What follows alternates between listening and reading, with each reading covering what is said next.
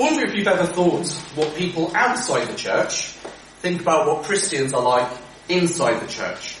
There's a lot of stereotypes out there, uh, often quite contradictory. There's the uh, sort of hippie quiche eaters in sandals with a rainbow guitar singing Kumbaya while clapping, but slightly out of time.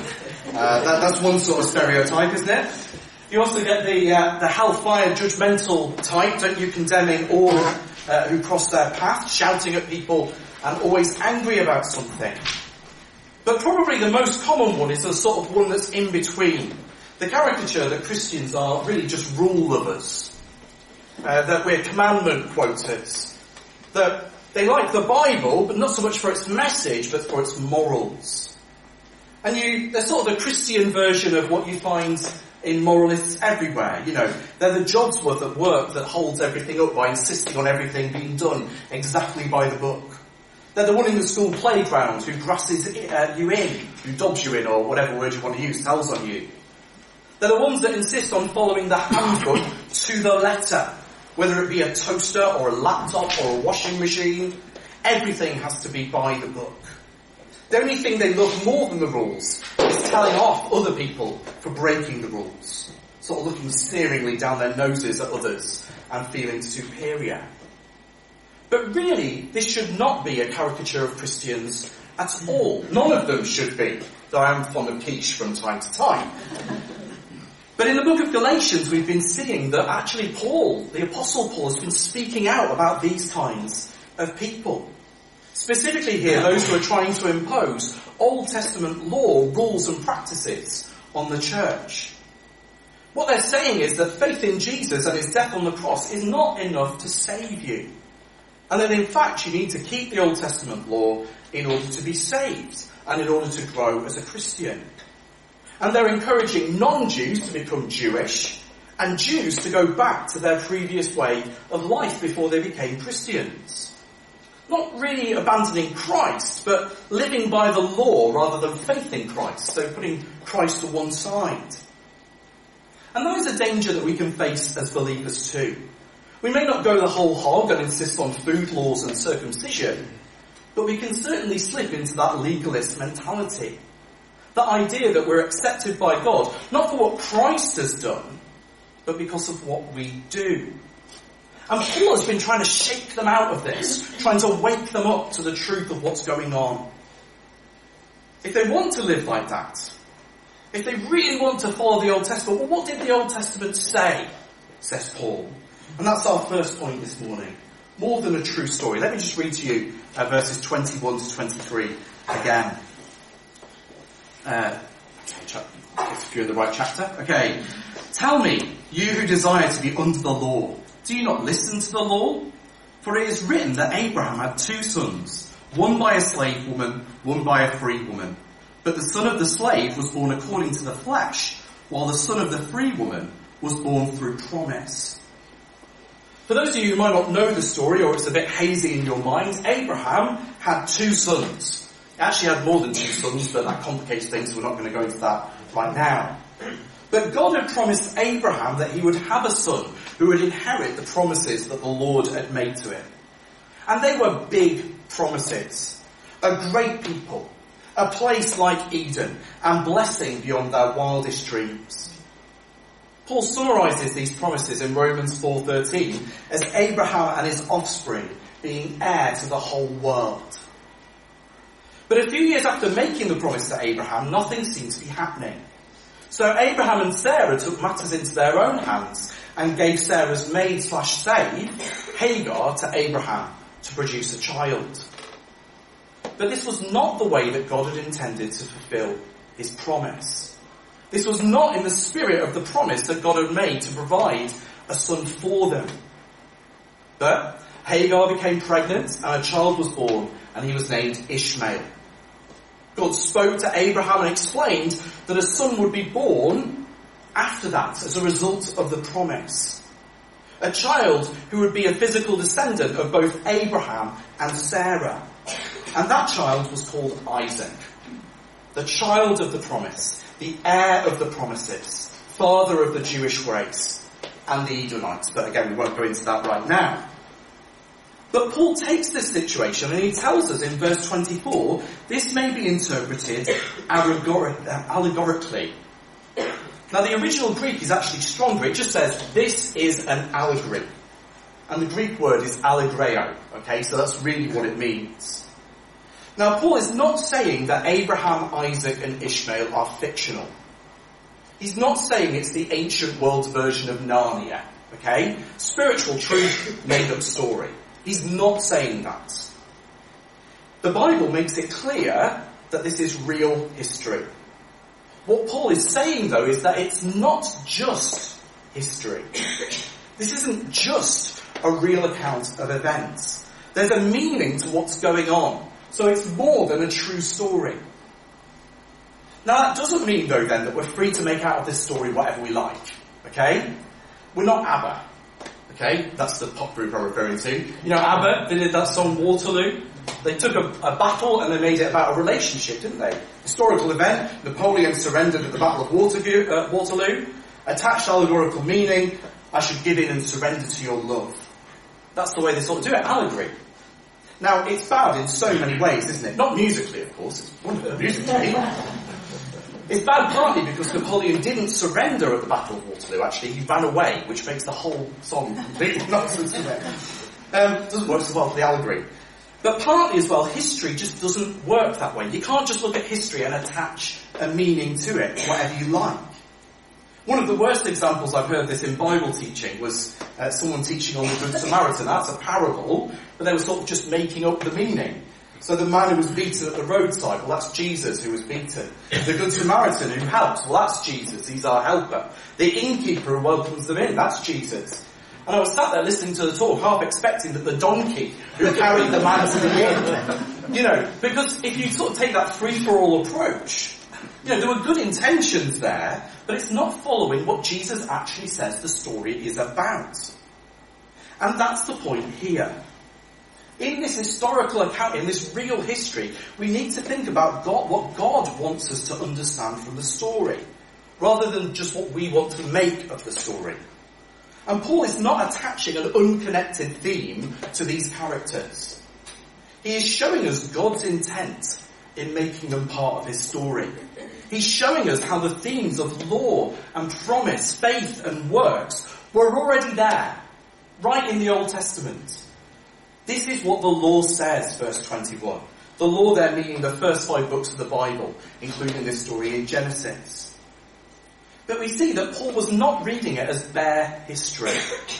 Paul saw that God had an intention beyond just telling us what happened. In fact, God is driving the action, is working out the plot so that it does this. This is His story for His purposes. So when we read the Old Testament, especially, we must be beware of treating it as just a true story.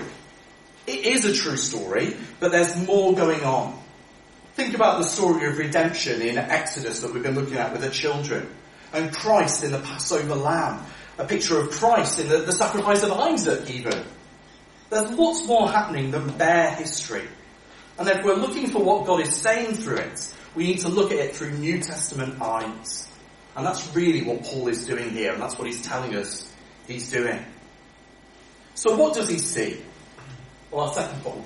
Our second point. Two sons, Isaac and Ishmael. Let me read to you verses 24 uh, down a bit further. Now this may be interpreted allegorically. These women are two covenants. One is from Mount Sinai, bearing children for slavery. She is Hagar. Now Hagar is Mount Sinai in Arabia. She corresponds to the present Jerusalem, for she is in slavery with her children. But the Jerusalem that is above is free, and she is our mother. Now you might think here, Ishmael seems authentically Abrahamic, right? He is after all technically Abraham's firstborn son. He grew up with Abraham there. He was circumcised by Abraham. But our passage sees him in a different light. It sees him as the child of a slave woman, a child of slavery, destined to be cast out. Paul describes him as being born according to the flesh in verse 23. Now, I must admit, when I've read that before, I, have immediately been thinking, you know, lust and debauchery and base desire. When you, you think about the flesh. And there's good reason to think that. The next chapter will confront us with the lusts of the flesh and the works of the flesh. But that's not really the emphasis here. It's not that Abraham was lusting after Hagar. It's not that it was an illicit relationship. In context, it's that the child was born out of human effort and ingenuity rather than through faith in the promise. That's why flesh and promise are contrasted there in verse 23, as though they're opposites. You can live by the flesh, or you can trust in the promise. And living according to the flesh is not always being outwardly immoral.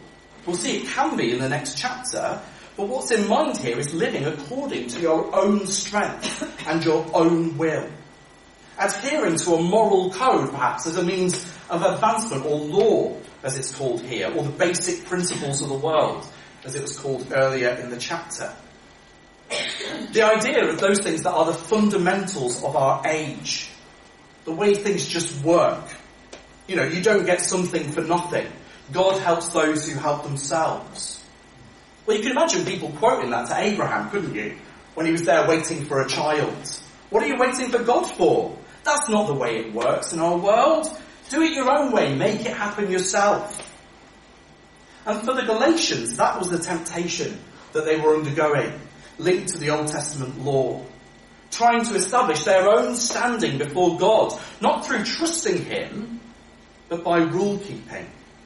Trying to climb an impossible ladder to God when God has actually sent us a helicopter in Christ. Not like the helicopter we had last week trying to land on the, the ceiling if you were here. But He's come down to us. Well, they instead want to make themselves slaves to the law rather than enjoying the liberty of Christ. That is the flesh, says Paul.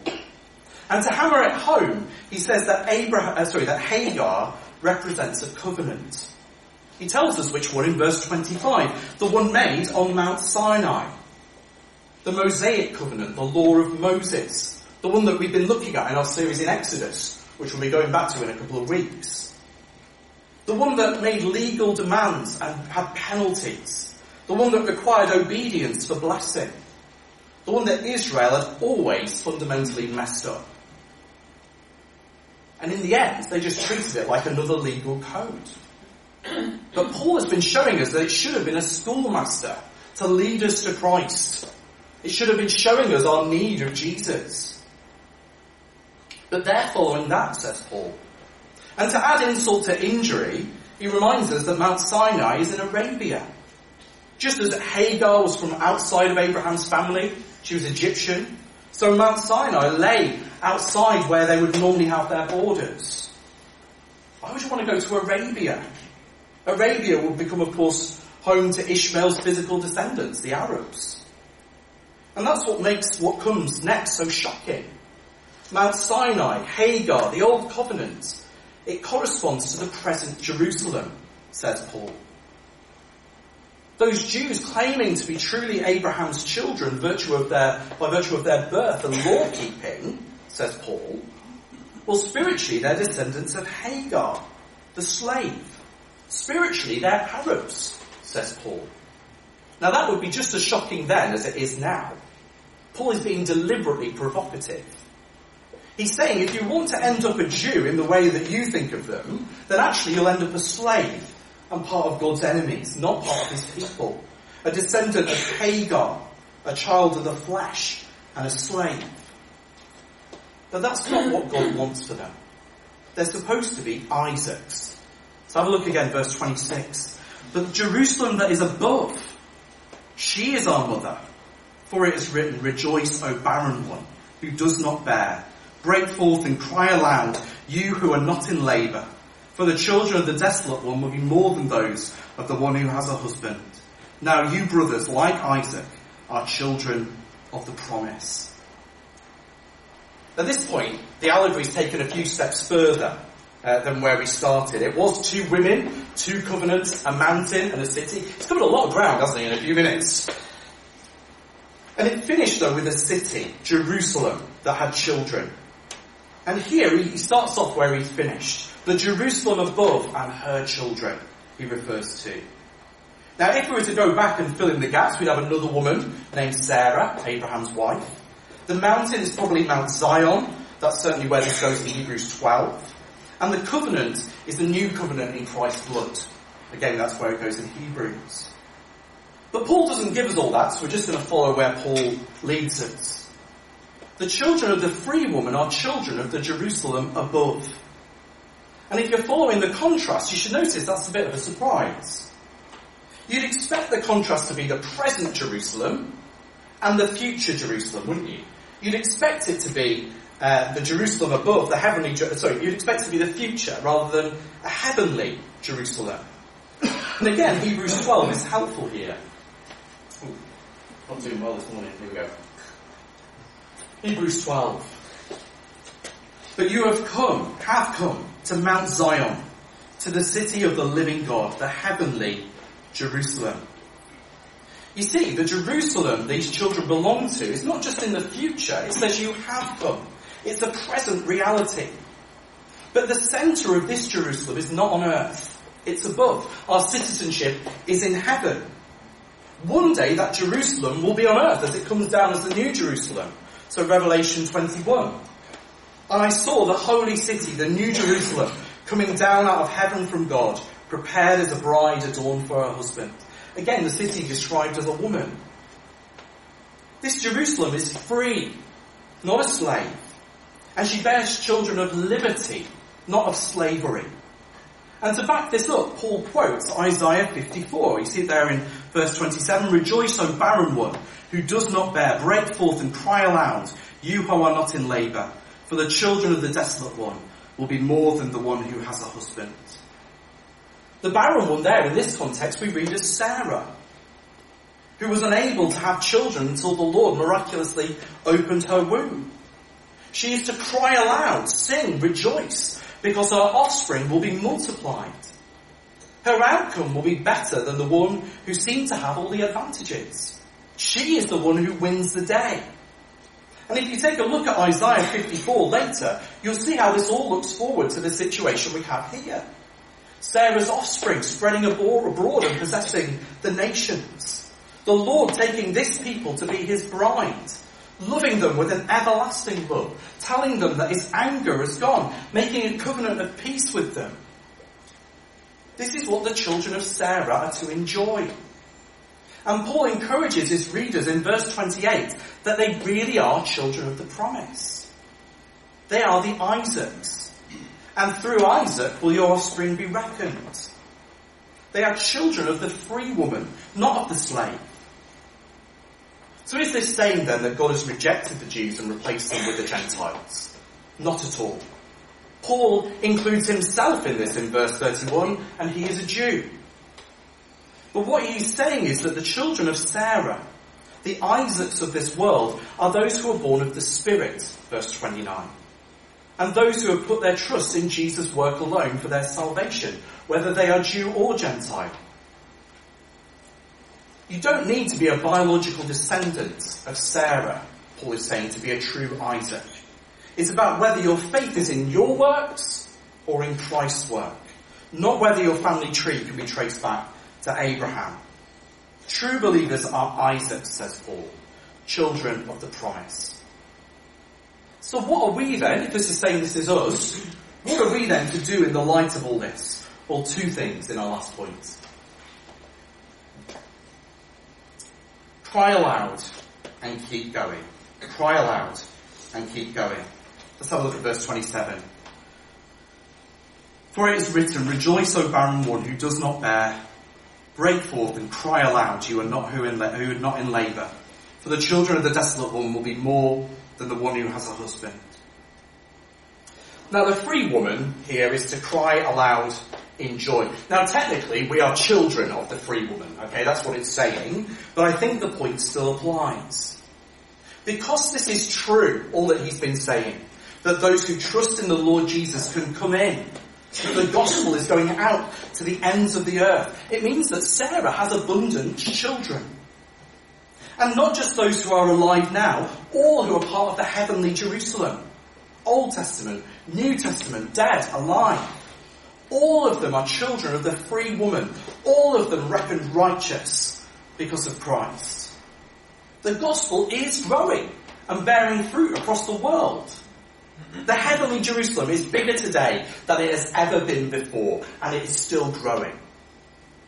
There are people from tribes and tongues and nations that have never heard the gospel before, that are hearing it for the first time today. And that's reason to rejoice. There's rejoicing in heaven today. And there's much reason to rejoice on earth, isn't there? Despite how it might sometimes look in our little corner of the world, the kingdom is growing across the world. So we have reason to cry aloud and rejoice. That is one of the things that we do as Isaacs. We have a lot of brothers and sisters across the globe, and it is growing. So we're to cry aloud, we're to rejoice at the progress of the gospel. But secondly, though, we're also uh, to keep going. Paul notes that this was, uh, uh, sorry, we're to keep going. Because actually, it gets tough. As the gospel goes out, persecution increases. Paul notes that was the case with Isaac and Ishmael, right the way back in Genesis. And the child grew and was weaned, and Abraham made a feast on that day that Isaac was weaned. But Sarah saw the son of Hagar the Egyptian, whom she had borne to Abraham, laughing in mockery. Uh, so she said to Abraham, Cast out this slave woman with her son, for the son of the slave woman shall not be heir with my son Isaac. He's saying this has always been the case, right back when it was these two women and these two children. We will face persecution. It's been forever the way that those born of the Spirit, born of the promise, will have it tough. In our part of the world, it's quite mild, really, isn't it, compared to some other parts of the world. But then even here, the persecution that Isaac experienced was mockery. It was being laughed at. There's no hint that he was physically attacked or abused by, Israel, uh, by Ishmael. But it still hurt. And we know that it can hurt, don't we? The sneers and dismissive comments of others, the way people can look down their noses at us. In other parts of the world, our brothers and sisters do face physical attacks. That said, I was reading this week about an evangelist in the UK who has received multiple death threats and has had to move multiple times because she comes from a Muslim background and is seeking to reach Muslims to the gospel. Persecution is there, that's in the UK. But Paul wants them to stick to the truth in the midst of that. He reminds them that this has always been the way. And part of the evidence that they're on the side of the truth is that they're being persecuted. If they want to stand for this truth, they will be. Notice that Paul isn't persecuting the false teachers. It's not him that's using backhanded tactics and flattery to get them on side. It's the false teachers that are using those methods. Now that isn't a 100% perfect test. False teachers have got persecuted too, down through the ages. But if you're getting flack, it's often as a believer because you're doing something right. As Paul writes to Timothy, indeed all who desire to live a godly life in Christ Jesus will be persecuted. But Paul is telling us not to give in. We don't give in. But we also don't just roll over. Certainly not in the church. If there is false teaching, we are to deal with it as a church. Now verse 30 is, is a quote, not a command, that they're to put out, uh, cast out the slave woman. It's saying that Hagar, the children of Hagar are cast out, that they do not inherit, that they do not belong in the kingdom. So it's not saying that we employ bouncers uh, for the battle. Uh, we have the welcome team, but that's not really the same idea, is it? You know, bouncers at the back. Anyone who's not 100% theologically sound, let's kick them out. That's not what it's saying. But it is a reminder that we need to take false teaching seriously and work against it. Especially false teaching that passes itself off as the gospel. Counterfeit gospels cost lives, eternal lives. Ishmael's and Isaac's can look and sound very similar. Both of them you find in churches. Both of them take an interest in the Bible. Both are serious in some way about living in a godly way. Both claim the Lord Jesus as their Saviour. But one is teaching error and the other is teaching truth. So how are we to tell the difference? How are we to guard against false teaching? Well, one of the big ones is that we need to know what true teaching is. That is why Paul is writing them this letter, to remind them of the truth. Do we know what's so wrong about what these guys are teaching? Do we understand why Paul thinks it's such a threat? Are we clear on the fundamentals of our faith so we can spot when things are off? Doctrinal matters. Now, doctrine divides, it's true. But often it's a right division. There are sometimes we do need to divide on doctrine. Not over something that doesn't matter, but over things that are the very nature of the gospel itself, like here.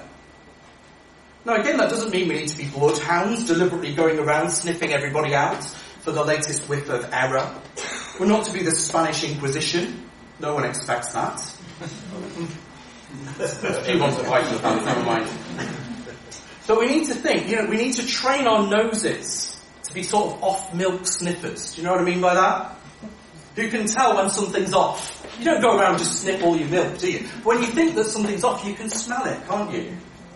Even if we might not know what proper words to call it, we can, we can sort of sense that something's not quite right. So it's not so much we go looking for it, but we need to know it when we find it. And these Galatians, their theological noses weren't trained enough. And instead of taking in pure spiritual milk, they've accepted sickly off milk that was making them sick. And that is not going to help them keep growing. It is not going to help them mature as believers. All it will do is reinforce those stereotypes of believers being snooty-nosed legalists who delight to look down on others. There is a way of life that will help them keep going through. There is a path that will help them walk on and press on to maturity. There is an alternative to legalism and slavery to the law that doesn't mean a life of sin and license. That also doesn't turn you into a hippie or an angry shouty person. But we haven't got there in the letter. The letter is building up to go through. Paul is demolishing before he builds up. He's taking out these false teachers before he brings us the way of life. But I don't want to leave you hanging too much. So as we close, let me give you a sneak preview of what is coming. Galatians 5, 13 uh, to 23. Oh, it's not that. For you were called to freedom, brothers. Only do not use your freedom as an opportunity for the flesh, but through love serve one another. For the whole law is fulfilled in one word, you shall love your neighbour as yourself. But if you bite and devour one another, watch out that you are not consumed by one another. But I say, walk by the Spirit, and you will not gratify the desires of the flesh. For the desires of the flesh are against the Spirit, and the desires of the Spirit are against the flesh. For these are opposed to each other, to keep you from doing the things you want to do. But if you are led by the Spirit, you are not under the law. The fruit of the Spirit is love, joy, peace, patience, kindness, goodness, faithfulness, gentleness, self-control. Against such things there is no law. Well, let's pray that God would help us to let go of the false and hang on to the true. Let's pray. Father God, we, we confess that so often we don't always know things in the way that we should. Father, we're not astute enough um, with our theology to know uh, false teaching. But Father, thank you for the help of your Spirit. Father, help us to be able to spot false teaching. And Father, help us as a church not to succumb to any of those things, but instead help us to trust in Christ's sufficient sacrifice on the cross that did everything that we need to be saved and not to trust in our own efforts and our own works. Father, we know so quickly we fall back into these things. So keep us from this this week, we pray. In Jesus' name, Amen. Amen.